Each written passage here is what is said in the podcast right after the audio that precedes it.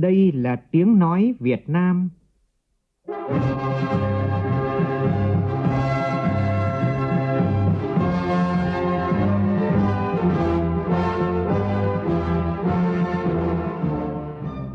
là tiếng nói Việt Nam, phát thanh từ Hà Nội, thủ đô nước Cộng hòa xã hội chủ nghĩa Việt Nam.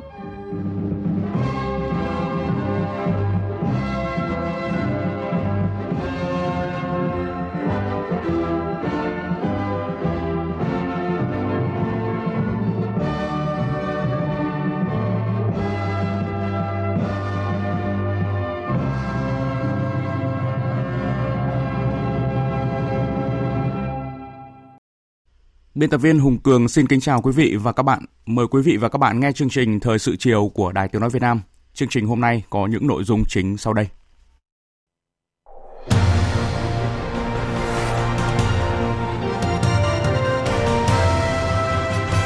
Thủ tướng Nguyễn Xuân Phúc lần thứ hai đối thoại với đại diện nông dân của cả nước nhằm tháo gỡ vướng mắc liên kết 6 nhà kiến tạo chuỗi giá trị nông sản Tiếp tục chuyến thăm chính thức Liên bang Nga, Chủ tịch Quốc hội Nguyễn Thị Kim Ngân gặp gỡ cán bộ nhân viên Đại sứ quán Việt Nam tại Moscow.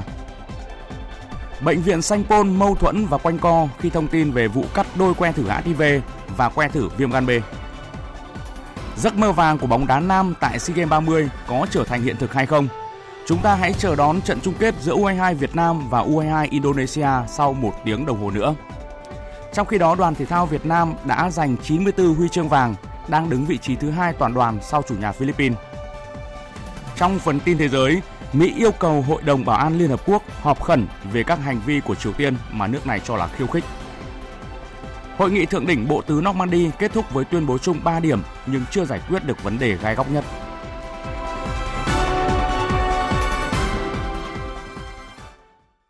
Bây giờ là nội dung chi tiết. Thưa quý vị và các bạn, sáng nay tại thành phố Cần Thơ, Thủ tướng Nguyễn Xuân Phúc đã đối thoại với hơn 300 nông dân đại diện cho nông dân Việt Nam trên cả nước.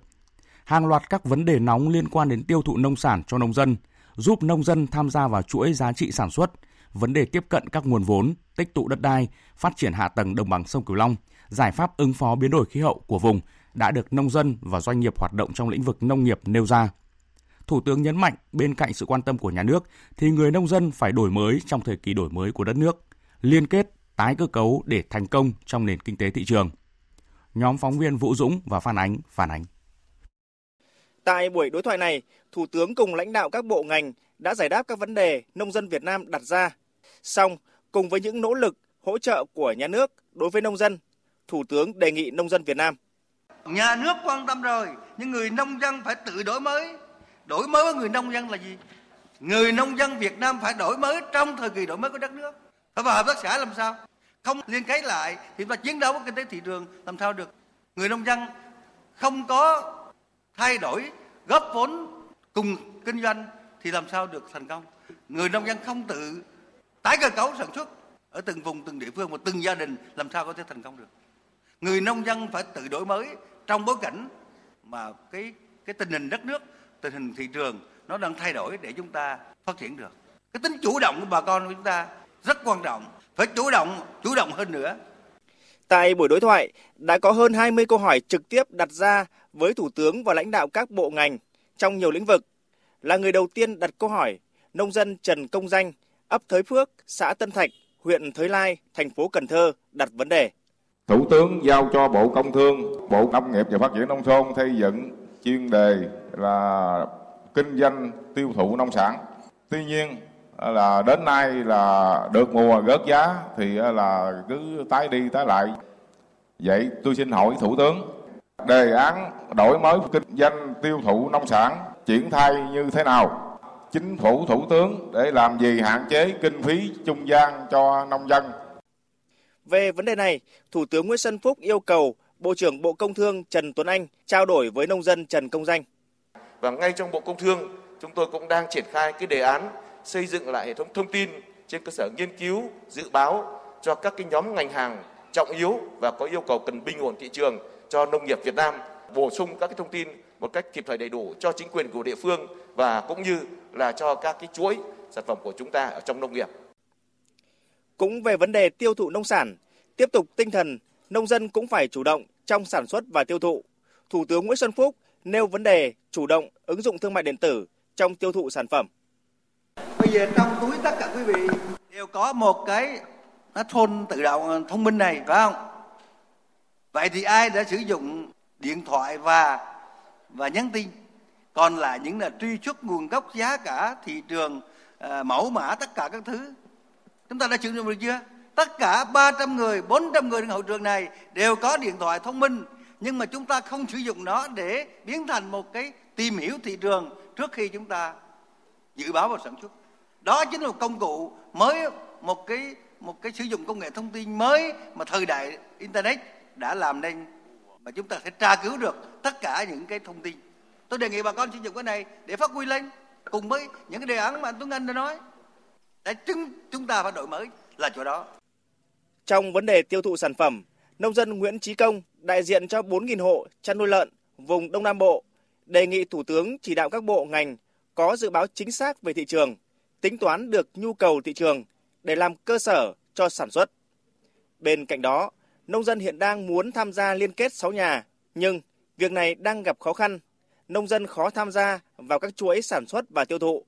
Trong đó, điều rất cần là hình thành các hợp tác xã. Song, một số hợp tác xã thì hoạt động như doanh nghiệp nên khó liên kết nông dân.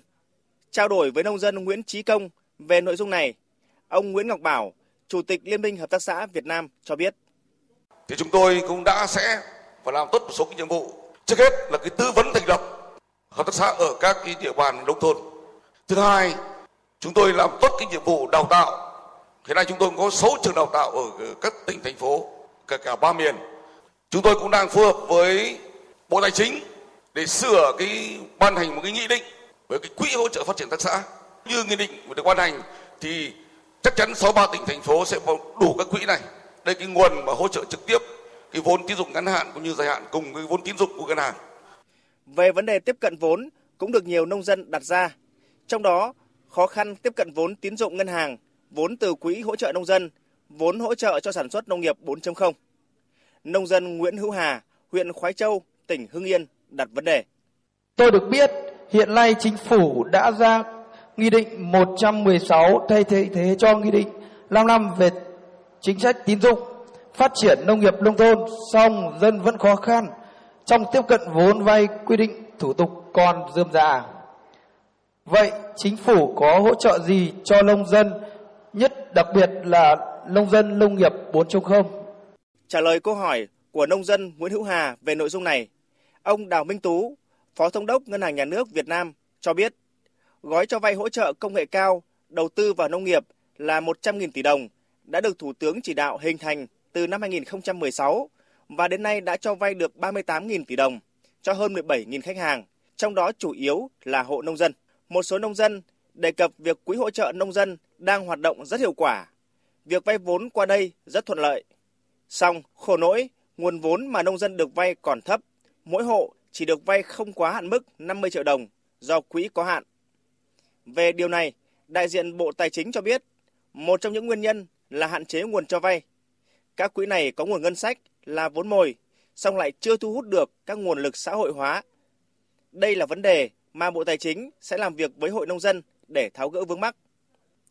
Trao đổi với nông dân về vấn đề quỹ hỗ trợ nông dân, Thủ tướng Nguyễn Xuân Phúc nói À, hãy nên Thảo Xuân Sùng cho tôi biết là ở Trung ương thì cái quỹ hội của nông dân là khoảng 2.000 tỷ và các địa phương thì đều có cái quỹ hỗ trợ nông dân ở mức độ khác nhau. Trên một cái tinh thần đó là trong dự toán hàng năm chúng ta sẽ cố gắng tăng cái quỹ này lên từ cấp trung ương và cấp địa phương theo khả năng ngân sách. Nhưng tôi yêu cầu hội nông dân từ trung ương địa phương sử dụng quỹ hết sức là có hiệu quả quản lý quỹ chặt chẽ để phát triển bền vững. Tại buổi đối thoại, một vấn đề cũng rất nóng, đó là việc tích tụ đất đai cho sản xuất nông nghiệp. Trả lời theo chỉ đạo của Thủ tướng, Thứ trưởng Bộ Tài nguyên và Môi trường cho biết. Bộ Tài nguyên và Môi trường hiện nay cũng đang xây dựng ờ, dự thảo ờ, một cái nghị định quy định về tập trung và tích tụ đất đai để tổ chức sản xuất nông nghiệp nhằm giải quyết các cái khó khăn vướng mắc ờ, cho bà con nông dân về mặt lâu dài thì Ờ, được sự chỉ đạo của Bộ Chính trị cũng như của Chính phủ, Bộ Tài nguyên và Môi trường ờ, đang ờ, tích cực lấy ý kiến của các của người dân doanh nghiệp để tiếp tục sửa đổi cái luật đất đai và theo kế hoạch thì sẽ được trình Quốc hội vào tháng 5 năm 2020. Nông dân Dương Văn Tạo, huyện Trà Cú, tỉnh Trà Vinh thì đặt vấn đề về biến đổi khí hậu đang tác động xấu tới vùng đồng bằng sông Cửu Long. Biểu hiện rõ nét là mặn xâm nhập ngày càng tăng, nguồn nước ngày càng cạn kiệt, lũ về muộn. Chia sẻ với lo lắng này của nông dân đồng bằng sông Cửu Long, Thủ tướng Nguyễn Xuân Phúc nhấn mạnh quan điểm của chính phủ đối với đồng bằng sông Cửu Long là kiến tạo phát triển bền vững thịnh vượng trên cơ sở chủ động thích ứng, phát huy tiềm năng thế mạnh, chuyển hóa thách thức thành cơ hội, biến nguy thành cơ. Chính vì vậy, quan điểm chỉ đạo tiếp theo là thay đổi tư duy phát triển, chuyển từ tư duy sản xuất nông nghiệp thuần túy, biến chủ yếu sản xuất lúa sang tư duy phát triển kinh tế nông nghiệp, đa dạng, đáp ứng nhu cầu của thị trường, chuyển từ số lượng sang chất lượng. Chúng ta sẽ huy động bổ sung thêm 2 tỷ đô la vào đồng bằng sông Cửu Long để đầu tư hạ tầng, chứ không phải chỉ có trong nước không. Chủ trương và định hướng chiến lược phát triển đồng bằng sông Cửu Long mô hình phát triển đồng bằng sông Cửu Long lấy con người làm trung tâm, phục vụ người dân, giảm khoảng cách giàu nghèo, chú trọng chất lượng hơn số lượng, những cái chiều rộng trong chiều sâu, nhất là trong bối cảnh biến đổi khí hậu. Nông dân Lý Thị Nga ở tổ Xuân Đại, thị trấn Xuân Hòa, huyện Hà Quảng, Cao Bằng thì đề cập vấn đề nhiều công ty xuất khẩu lao động, đường dây môi giới xuất khẩu về tận các vùng nông thôn để lừa đảo, thu tiền của người dân đi lao động chui. Chị Nga đề nghị Thủ tướng chỉ đạo ngay các cơ quan chức năng tổ chức điều tra triệt phá các đường dây lừa đảo này. Về vấn đề này, Thủ tướng Nguyễn Xuân Phúc nhấn mạnh. Những cái đường dây lừa đảo đưa người đi nhập cư trái phép như vừa qua, hoặc là những dự án ma đã bị một số người lợi dụng, thì có hồ sơ cụ thể chúng tôi sẽ yêu cầu Bộ Công an điều tra xử lý nghiêm khắc nhất.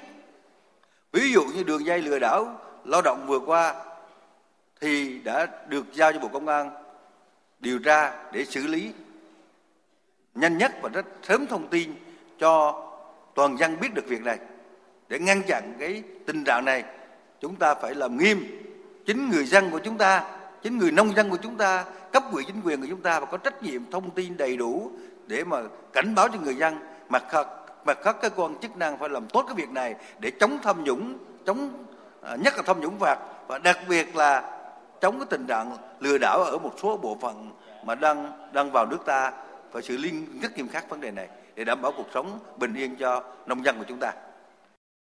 Thưa quý vị, sau phần đối thoại trực tiếp các vấn đề cụ thể, phát biểu kết luận buổi đối thoại với nông dân Việt Nam, Thủ tướng Nguyễn Xuân Phúc đánh giá cao tâm huyết, khát vọng vươn lên của người nông dân Việt Nam.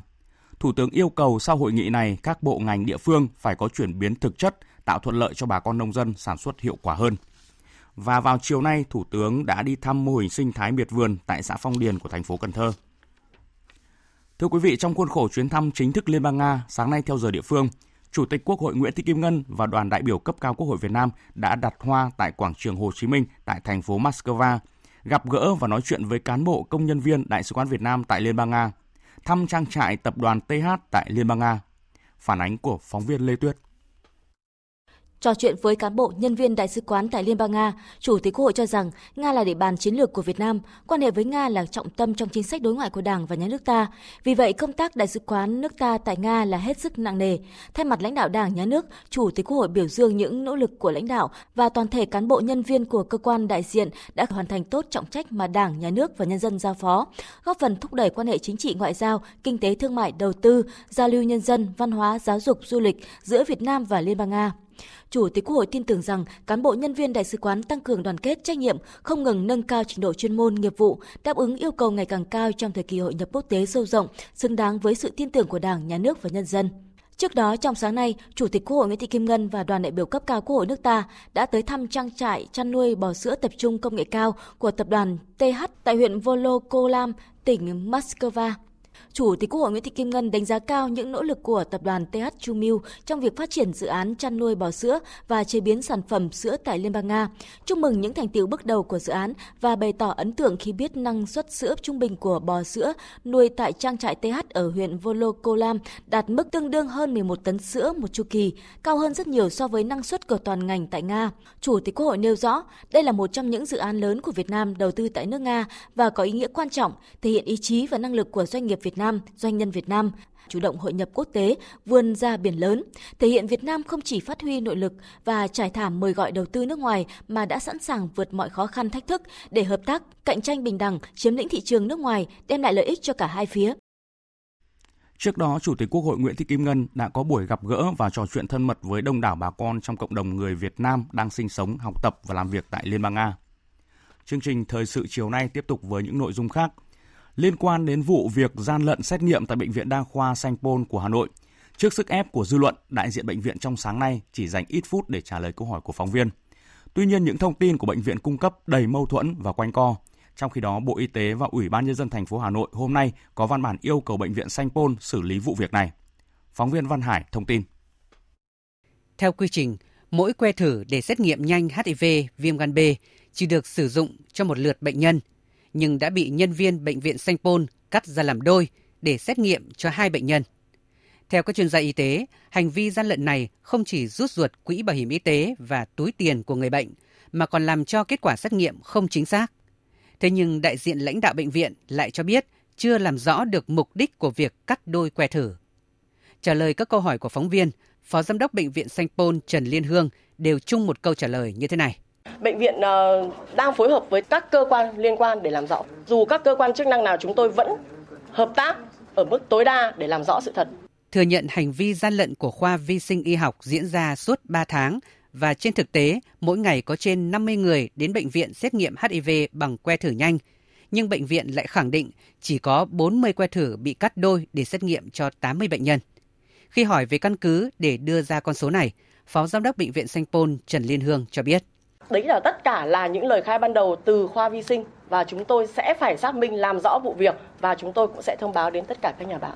Cũng hôm nay, Cục Quản lý Khám chữa bệnh Bộ Y tế và Ủy ban nhân dân thành phố Hà Nội có văn bản yêu cầu Giám đốc Sở Y tế Hà Nội làm rõ, kiểm điểm nghiêm các vi phạm trong vụ gian lận xét nghiệm này, báo cáo Bộ Y tế, Thành ủy, Ủy ban nhân dân thành phố Hà Nội trước ngày 15 tháng 12.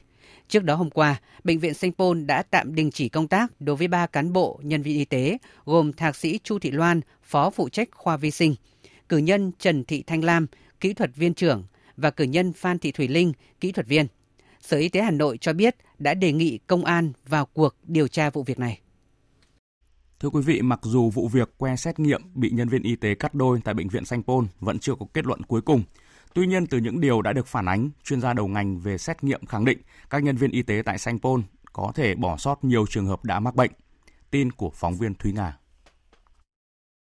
là chuyên gia đầu ngành về xét nghiệm, giáo sư tiến sĩ Nguyễn Anh Trí, nguyên giám đốc Viện Huyết học và Truyền máu Trung ương, đại biểu Quốc hội khẳng định hành vi trẻ que test nhanh là hành vi không thể chấp nhận được, sẽ gây hậu quả nghiêm trọng về chuyên môn. Các nhà sản xuất đã tính toán kỹ lưỡng về chiều rộng, chiều dài, độ sâu và thử nghiệm nhiều lần để đưa ra thông số chính xác nhằm phát hiện được kháng nguyên xuất hiện trong mẫu máu. Nghiêm trọng hơn là hành vi này đã làm sai lệch kết quả xét nghiệm của người bệnh.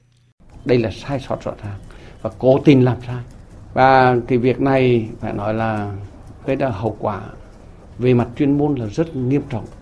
Trong một cái thanh tạch kịch thế, nhà sản xuất ấy, họ đã tính chiều rộng độ sâu, chiều dài, bao nhiêu và qua hàng vạn lần thử nghiệm thì mới đưa ra cái thông số đó. Nếu làm ít hơn thì nó không đủ.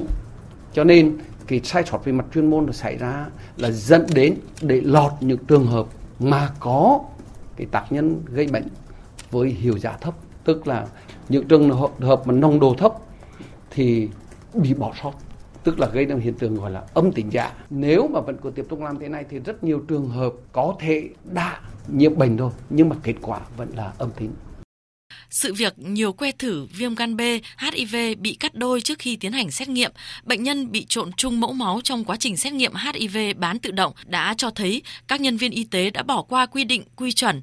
Một bệnh nhân test một que thử. Vậy việc cắt xén này sẽ ảnh hưởng như thế nào đến kết quả xét nghiệm? Trong suốt thời gian từ tháng 9 đến thời điểm này đã có bao nhiêu bệnh nhân không phát hiện mình bị bệnh? Đây là những câu hỏi cần được lãnh đạo Bệnh viện Đa khoa Sanh Pôn và những người có trách nhiệm liên quan sớm trả lời rõ. Thưa quý vị, sau nhiều ngày phối hợp tìm kiếm, cơ quan chức năng của Hàn Quốc cùng Ban Quản lý Lao động Việt Nam tại nước sở tại đã tìm thấy thi thể một trong số 6 thuyền viên Việt Nam mất tích sau khi tàu cá Đê Sung của Hàn Quốc bị cháy ngày 19 tháng 11 vừa qua, khiến 12 người gặp nạn. Tên của phóng viên Hà Nam. Ban Quản lý Lao động Việt Nam tại Hàn Quốc cho biết, hôm nay mùng 10 tháng 12, Cảnh sát biển Jeju đã gửi công văn tới Đại sứ quán Việt Nam ở Hàn Quốc thông báo trong quá trình tìm kiếm, phía Hàn Quốc đã sử dụng thiết bị điều khiển từ xa tìm kiếm dưới nước. Vào lúc 15 giờ 40 phút ngày 8 tháng 12, khi tìm kiếm ở độ sâu khoảng 80 mét về phía tây, nơi phần thân tàu Đê Sung bị chìm, đã phát hiện thi thể một thuyền viên dưới đáy biển, cách phần thân tàu chìm khoảng 44 mét về hướng đông nam. Sau khi tiến hành giám định, phía cảnh sát Hàn Quốc xác nhận đây là thi thể thuyền viên Nguyễn Tiến Ninh của Việt Nam, có số hộ chiếu B5521393. Hiện thi thể nạn nhân đã được đưa về bảo quản tại nhà xác trong một bệnh viện ở đảo Jeju. Ban Quản lý Lao động Việt Nam tại Hàn Quốc đã phối hợp với các bên liên quan và cán bộ đại diện của công ty đưa lao động đi, thông báo tới gia đình người lao động và tiếp tục hỗ trợ hoàn thiện các thủ tục cần thiết để sớm đưa thi thể người lao động về nước theo nguyện vọng của gia đình.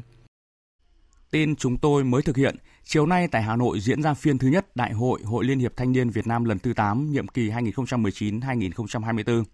Tham dự đại hội có đồng chí Võ Văn Thưởng, Ủy viên Bộ Chính trị, Bí thư Trung ương Đảng, trưởng ban tuyên giáo Trung ương và 1.000 đại biểu đại diện cho hơn 9,9 triệu hội viên, gần 23 triệu thanh niên trên khắp mọi miền đất nước và thanh niên Việt Nam ở nước ngoài. Đại hội diễn ra từ ngày hôm nay đến ngày 12 tháng 12. Tin của phóng viên Phương Thoa. Tại phiên thứ nhất, các đại biểu đã hiệp thương chọn cử đoàn chủ tịch đại hội, đoàn thư ký đại hội, thông qua chương trình đại hội và quy chế đại hội. Tiếp đó, các đại biểu tham dự chính thức đại hội đã nghe đồng chí Võ Văn Thưởng, Ủy viên Bộ Chính trị, Bí thư Trung ương Đảng, trưởng ban tuyên giáo Trung ương thông tin về một số vấn đề định hướng phát triển Việt Nam đến năm 2030, tầm nhìn đến 2045. Đồng chí Võ Văn Thưởng nhấn mạnh, thanh niên luôn giữ vị trí quan trọng trong đường lối, chủ trương, chính sách của Đảng cũng như trong chiến lược phát triển của nhà nước.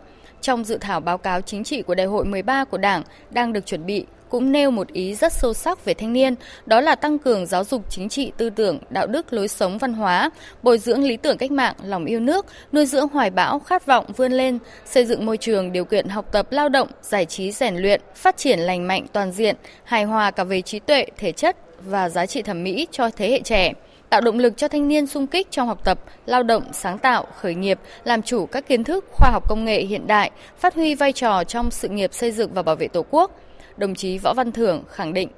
Thanh niên luôn luôn giữ một vị trí rất quan trọng trong đường lối chủ trương chính sách của đảng cũng như là à, trong các cái chiến lược phát triển của của nhà nước.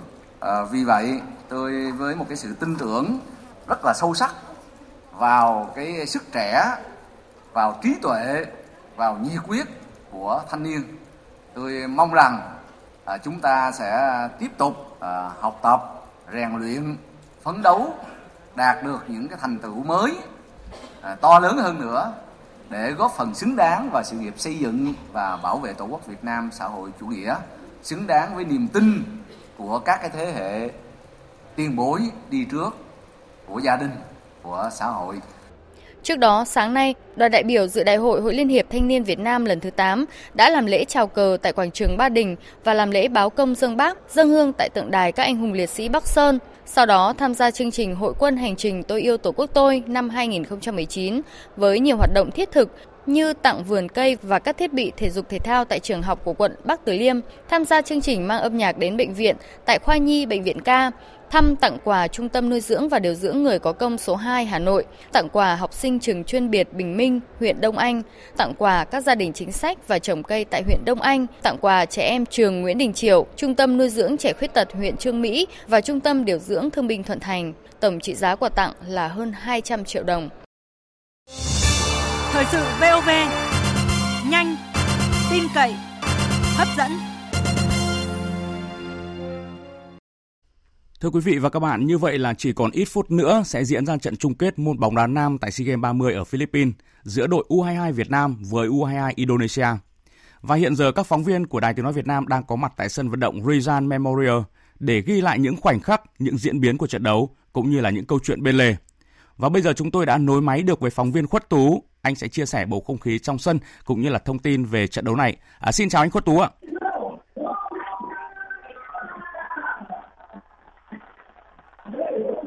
chào anh Hùng Cường, chào quý thính giả. Vâng ạ. anh Quất Tú có thể cho biết là anh đang ở vị trí nào của trong sân vận động Reserve Memorial và anh hãy cho thính giả Đài Tiếng Nói Việt Nam và chúng tôi cảm nhận không khí trong sân lúc này cũng như là sự cuồng nhiệt của cổ động viên Việt Nam tại đây ạ.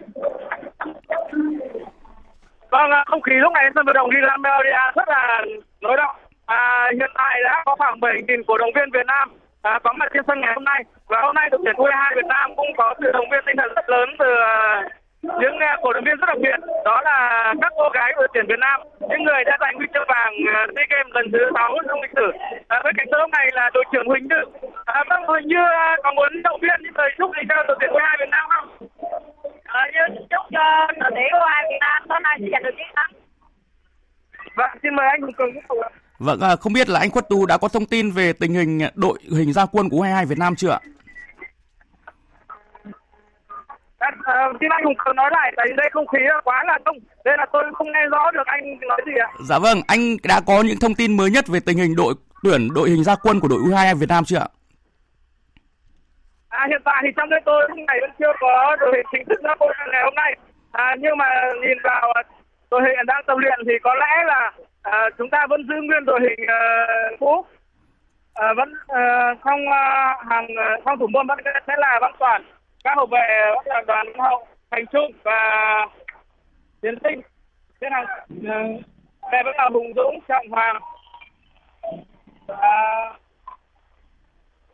đoàn tiền đạo vẫn có lẽ hôm nay là huấn viên Vang Sơ sẽ tung ra hai cầu tiền đạo là Hà Đức Trinh và À vâng xin lỗi, hiện tại thì ờ,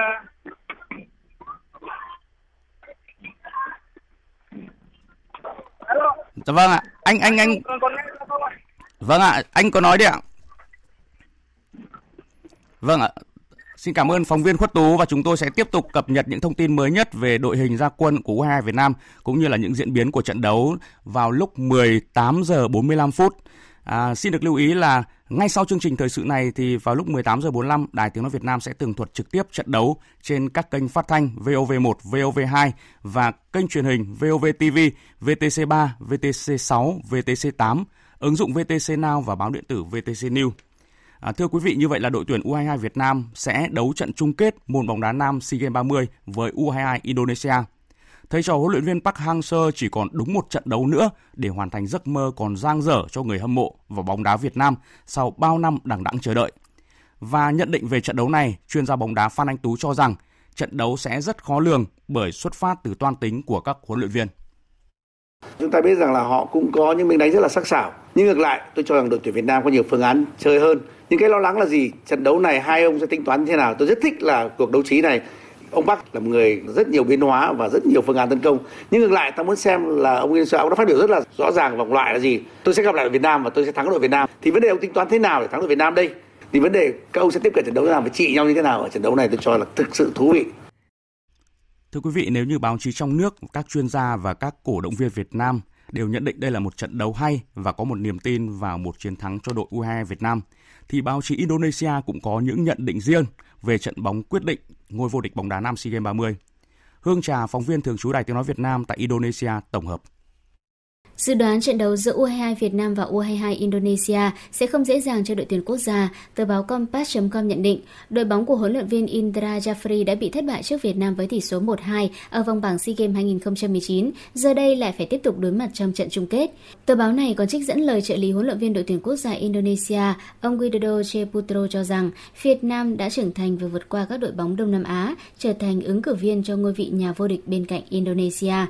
Trong khi đó, tờ báo Suy nghĩ Nhân dân Fikiran Rakyat có bài viết với nhan đề Hà Đức Trinh, tiền đạo người Việt Nam mà đội tuyển Indonesia cần lưu ý trong trận chung kết SEA Games 2019.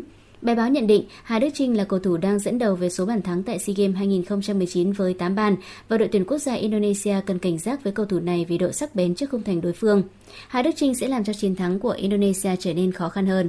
Trong khi đó, tờ báo bóng đá Bola.com của Indonesia thì đưa ra thông tin rằng hiện nay số cổ động viên Việt Nam mua vé xem trận chung kết tại sân vận động Rizal Memorial nhiều hơn rất nhiều so với cổ động viên Indonesia. Dự kiến tối nay, cổ động viên Việt Nam sẽ thống lĩnh sân vận động có sức chứa 13.000 người này. Theo tờ báo, hiện nay người Việt Nam đang rất mong đợi được chứng kiến khoảnh khắc vàng trong lịch sử khi lần đầu tiên giành được huy chương vàng trong môn bóng đá nam tại SEA Games. Bên cạnh đó, các công dân Indonesia tại Philippines cũng đã sẵn sàng cổ vũ cho đội tuyển nước nhà. Thưa quý vị, xin được tổng hợp những thông tin vui liên tiếp đến với đoàn thể thao Việt Nam. Trước tiên là việc các vận động viên của chúng ta đã giành được 94 huy chương vàng, vượt xa chỉ tiêu và đang chờ thêm những chiếc huy chương vàng khác nữa. Và với 94 huy chương vàng thì đoàn thể thao Việt Nam hiện đang giữ vị trí thứ hai toàn đoàn, chỉ đứng sau Philippines. Hôm nay, tập đoàn Vingroup đã công bố các hình thức thưởng cho toàn bộ vận động viên của đoàn thể thao Việt Nam đã đạt thành tích xuất sắc ở tất cả các môn thi đấu tại SEA Games 30. Theo đó, các vận động viên giành huy chương vàng, bạc, đồng cá nhân hay tập thể đều được tặng thưởng bằng tiền mặt. Cụ thể, mỗi huy chương vàng được tặng thưởng 20 triệu đồng, huy chương bạc là 10 triệu đồng và huy chương đồng là 5 triệu đồng. Cùng với đó, Vingroup sẽ tặng cho mỗi cầu thủ của đội tuyển bóng đá nữ Việt Nam mỗi người một xe máy điện VinFast Clara S trị giá 39,9 triệu đồng và 20 triệu đồng tiền mặt. Riêng huấn luyện viên Mai Đức Trung được tặng một xe VinFast Lux A2.0 phiên bản cao cấp trị giá 1 tỷ 350 triệu đồng. Ngoài ra nếu đội tuyển nam U22 giành được thành tích cao, Vingroup sẽ có phần thưởng dành riêng cho đội tuyển. Vietcombank ngày hôm nay cũng cho biết sẽ thưởng 1 tỷ đồng nếu đội tuyển U22 Việt Nam vô địch SEA Games 30. Thưa quý vị, ở trận tranh hạng 3 môn bóng đá nam SEA Games 30 vừa kết thúc cách đây ít phút thì U22 Campuchia đã thi đấu rất tốt nhưng họ phải cay đắng nhận thất bại trên loạt sút luân lưu cân não. Thông tin cho biết. Ngay ở giây thứ 20, cầu thủ Siang Chanthia sút tung lưới U22 Myanmar mở tỷ số trận đấu. Tuy nhiên sau bàn thua, U22 Myanmar lấy lại thế trận và liên tiếp có hai bàn thắng trong hiệp 1. Dẫn trước 2-1, U22 Myanmar chủ động chơi chậm trong phần lớn thời gian ở hiệp 2. Song sự chủ quan khiến cho hàng thủ U22 Myanmar bỏ lọc đội trưởng Keo Song Plang để cầu thủ số 14 gỡ hòa 2-2 cho U22 Campuchia. Ở những phút còn lại của trận đấu, dù đôi bên đều tạo ra được không ít cơ hội đáng chú ý về phía khung thành của đối thủ, nhưng vẫn không có bàn thắng nào được ghi thêm. Vì vậy, U22 Campuchia và U22 Myanmar buộc phải đưa nhau vào loạt sút đơn lưu để phân định thắng thua. Trên loạt sút 11 mét cân não, U22 Myanmar đã đánh bại U22 Campuchia với tỷ số 5-4 để giành huy chương đồng môn bóng đá nam SEA Games 30. Quý vị và các bạn đang nghe chương trình Thời sự chiều của Đài Tiếng nói Việt Nam. Tiếp theo là những thông tin về thời tiết. Miền Bắc vẫn lạnh sâu về đêm và sáng sớm với nhiệt độ thấp nhất từ 10 đến 12 độ. Đặc biệt vùng núi cao một số nơi dưới 4 độ, bà con ở vùng núi cao vẫn cần đề phòng khả năng cao xuất hiện sương muối và băng giá. Đến trưa chiều trời chuyển nắng, nhiệt độ nhích chậm, không khí vẫn hanh khô với độ ẩm đều dưới 40%. Mức nhiệt cao nhất từ 20 đến 23 độ. Tình trạng đêm rét cóng, ngày nắng hanh khô còn kéo dài trong khoảng 2 đến 3 ngày tới. Phải từ cuối tuần này, miền Bắc mới ấm dần lên. Còn về thời tiết tối nay trên sân bóng tại Manila của Philippines sẽ không mưa, dịu mát trong khoảng 27 đến 28 độ, khá ủng hộ các cầu thủ của chúng ta và hy vọng các chàng trai sẽ giành chiến thắng. Còn với người hâm mộ cả nước, thời tiết tối nay khá đẹp, hoàn toàn tạnh giáo. Riêng miền Bắc tối và đêm lạnh nhưng không quá rét, khoảng 12 đến 14 độ. Trên biển do ảnh hưởng của không khí lạnh suy yếu nên vùng biển ngoài khơi các tỉnh từ Bình Thuận đến Cà Mau, phía tây khu vực Nam Biển Đông, bao gồm cả vùng biển phía tây quần đảo Trường Sa có gió đông bắc mạnh cấp 6, giật cấp 8, sóng biển cao từ 2 đến 4 mét biển động.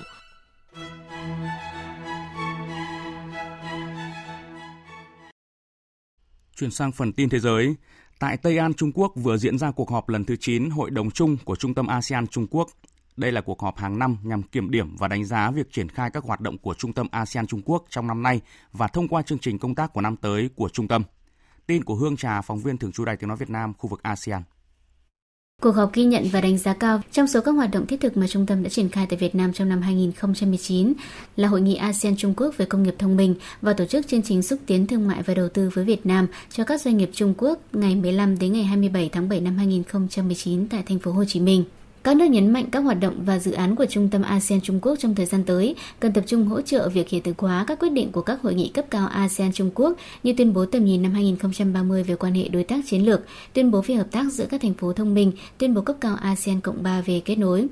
Tại cuộc họp, Đại sứ Trần Đức Bình đã trình bày các trọng tâm và ưu tiên của Việt Nam để thực hiện chủ đề ASEAN gắn kết và chủ động thích ứng trong nhiệm kỳ Chủ tịch ASEAN 2020, đồng thời khẳng định sẽ hỗ trợ và phối hợp chặt chẽ với Trung Quốc, các nước ASEAN và Ban thư ký trung tâm để thúc đẩy thực hiện hiệu quả và thành công các hoạt động của kế hoạch công tác năm 2020 nhằm tăng cường hợp tác kinh tế, thương mại, đầu tư du lịch, giao lưu văn hóa nhân dân giữa các nước ASEAN và Trung Quốc, Quan hệ Mỹ-Triều đang trải qua giai đoạn căng thẳng nhất trong vòng 2 năm trở lại đây, sau khi cảnh báo Triều Tiên có nguy cơ mất tất cả. Chính quyền Tổng thống Donald Trump ngày hôm qua tiếp tục yêu cầu Hội đồng Bảo an Liên Hợp Quốc họp khẩn về các hành vi mà nước này cho là khiêu khích của Bình Nhưỡng. Đây có lẽ cũng là lần đầu tiên trong gần 2 năm qua Mỹ sử dụng từ khiêu khích để nói về Triều Tiên. Giới quan sát bắt đầu lo ngại những căng thẳng này một khi vượt tầm kiểm soát có thể đưa quan hệ hai nước trở lại thời kỳ bờ vực năm 2017.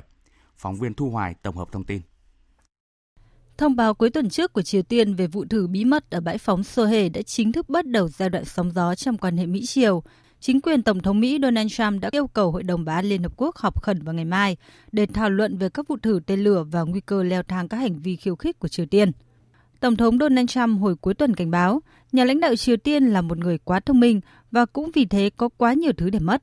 Thậm chí là tất cả nếu cứ nhất quyết quay lại các hành vi thù địch. Trước đó, ông Donald Trump cũng từng đề ngỏ khả năng sử dụng vũ lực chống Triều Tiên nếu cần thiết. Tôi có một mối quan hệ cá nhân rất tốt với nhà lãnh đạo Triều Tiên. Có thể nói, tôi là người duy nhất mà ông ấy có mối quan hệ như thế trên thế giới. Chúng tôi hiện có lực lượng quân sự mạnh nhất từ trước tới nay và là nước hùng mạnh nhất thế giới và hy vọng sẽ không phải sử dụng đến sức mạnh này. Tuy nhiên, nếu phải sử dụng, chúng tôi sẽ làm. Về phần mình, chính quyền Triều Tiên cũng lần đầu tiên kể từ năm 2017 công kích trực tiếp ông chủ Nhà Trắng, chế giễu những phát ngôn của nhà lãnh đạo Mỹ là vô tội vạ, thiếu suy nghĩ và không mạch lạc, đồng thời cảnh báo thời hạn chót cuối năm mà Bình Nhưỡng đặt ra cho các cuộc đàm phán hạt nhân đang đến gần. Theo ông Frank Aum, một cựu quan chức Bộ Quốc phòng Mỹ, đây là một tình huống rất khó khăn bởi hai bên không thể nhượng bộ quá nhiều để mình bị đẩy xuống thế yếu. Tuy nhiên, nếu những căng thẳng hiện nay vượt tầm kiểm soát, thì quan hệ hai nước sẽ một lần nữa bị kéo lại giai đoạn bờ vực năm 2017 và thậm chí là tồi tệ hơn, bởi lần này sẽ không còn cơ hội cho các giải pháp ngoại giao. Hội nghị thượng đỉnh Bộ Tứ Normandy tổ chức lần đầu tiên kể từ năm 2016 kết thúc ngày hôm qua tại Paris của Pháp với tuyên bố chung 3 điểm. Được lãnh đạo bốn nước tham gia bao gồm có Nga, Ukraine, Pháp và Đức đánh giá là tích cực, nhưng hội nghị lần này vẫn chưa giải quyết được những vấn đề gai góc nhất giúp mang lại hòa bình cho khu vực phía đông Ukraine, cũng như hạ nhiệt mối quan hệ căng thẳng giữa hai quốc gia láng giềng. Phóng viên Phạm Hà thông tin. Tuyên bố chung cuối cùng đưa ra sau hội nghị nhấn mạnh các bên cam kết sẽ thực hiện đầy đủ và toàn diện lệnh ngừng bắn trước cuối năm nay. Nga và Ukraine cũng thúc đẩy kế hoạch trao đổi tù nhân trước cuối năm nay, nhất trí tổ chức hội nghị tiếp theo sau 4 tháng nữa. Trong cuộc gặp trực tiếp giữa Tổng thống Nga Vladimir Putin và Tổng thống Ukraine Zelensky sau hội nghị, hai nhà lãnh đạo cũng nhất trí đưa vấn đề giải quyết xung đột tại phía đông Ukraine là ưu tiên trong nhiệm kỳ Tổng thống của mình. Đánh giá về kết quả hội nghị, Thủ tướng Đức Angela Merkel nhận định các nhà lãnh đạo dự hội nghị đã nhất trí cần nhanh chóng đạt được những bước tiến chính trị hướng tới tổ chức các cuộc bầu cử địa phương tại Donbass. Tổng thống Pháp Emmanuel Macron cũng nhấn mạnh những kết quả đã đạt được. Các cuộc thảo luận cho thấy chúng ta đã thúc đẩy được các vấn đề quan trọng, đó là tù nhân, làm rõ lệnh ngừng bắn, chương trình nghị sự nhằm xây dựng niềm tin cho các bên thời gian tới, Chúng tôi cũng nhất trí tiếp tục tổ chức cuộc họp của nhóm tiếp xúc cấp ngoại trưởng và chuyên viên về các điều kiện chính trị và an ninh để tổ chức các cuộc bầu cử với mục tiêu tổ chức một hội nghị thượng đỉnh Normandy tiếp theo trong vòng 4 tháng nữa. Như vậy, sau bế tắc kéo dài, hội nghị được chờ đợi đã giải quyết được những vấn đề cơ bản, tạo nền tảng cho một giải pháp toàn diện tại phía đông Ukraine. Tuy nhiên, đúng như dự đoán, vấn đề khó khăn nhất trên bàn đàm phán vẫn chưa được giải quyết, bao gồm quy chế của Donbass trong lãnh thổ Ukraine. Ai thực tế sẽ kiểm soát biên giới giữa Donbass và Nga và làm thế nào để tổ chức các cuộc bầu cử địa phương tại khu vực do lực lượng đối lập Ukraine kiểm soát.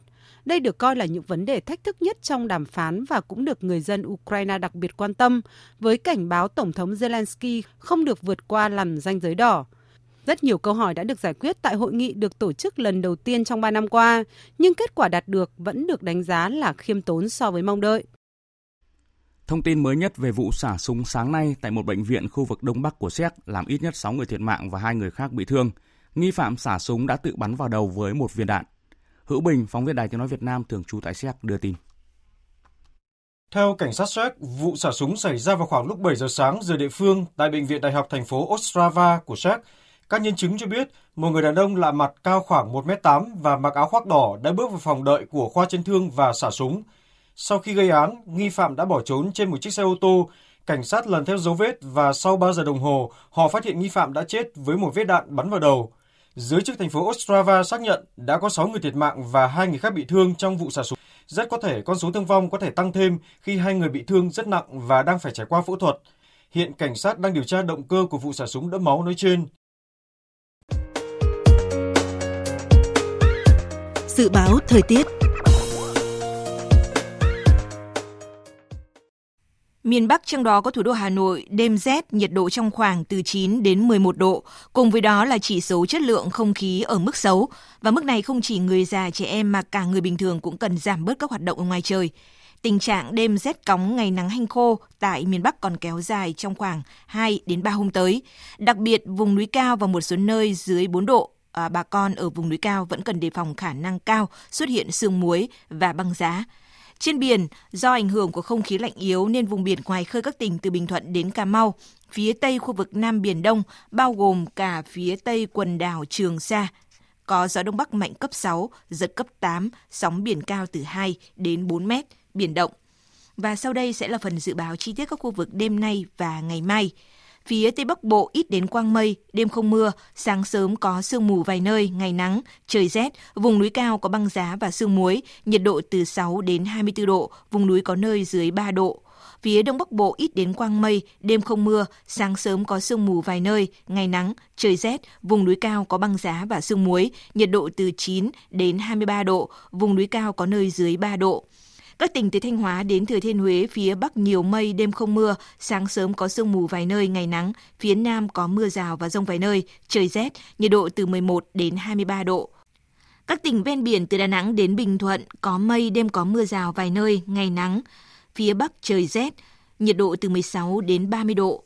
Tây Nguyên có mây, đêm không mưa, ngày nắng, đêm và sáng sớm trời rét, nhiệt độ từ 13 đến 27 độ. Nam Bộ đêm không mưa, ngày nắng, nhiệt độ từ 20 đến 31 độ. Khu vực Hà Nội ít đến quang mây, đêm không mưa, sáng sớm có sương mù nhẹ, ngày nắng, trời rét, nhiệt độ từ 9 đến 23 độ. Tiếp theo là dự báo thời tiết biển, vịnh Bắc Bộ không mưa, tầm nhìn xa trên 10 km, gió Đông Bắc cấp 4. Vùng biển từ Quảng Trị đến Ninh Thuận có mưa rào và rông vài nơi, tầm nhìn xa trên 10 km, gió Đông Bắc cấp 4, cấp 5. Vùng biển từ Bình Thuận đến Cà Mau có mưa rào và rông vài nơi, tầm nhìn xa trên 10 km, gió Đông Bắc cấp 6, giật cấp 8, biển động. Vùng biển từ Cà Mau đến Kiên Giang và Vịnh Thái Lan có mưa rào và rông vài nơi, tầm nhìn xa trên 10 km, gió Đông Bắc cấp 4. Khu vực Bắc và giữa Biển Đông và khu vực quần đảo Hoàng Sa thuộc thành phố Đà Nẵng có mưa rào và rông vài nơi. Tầm nhìn xa trên 10 km, gió Đông Bắc cấp 4, cấp 5.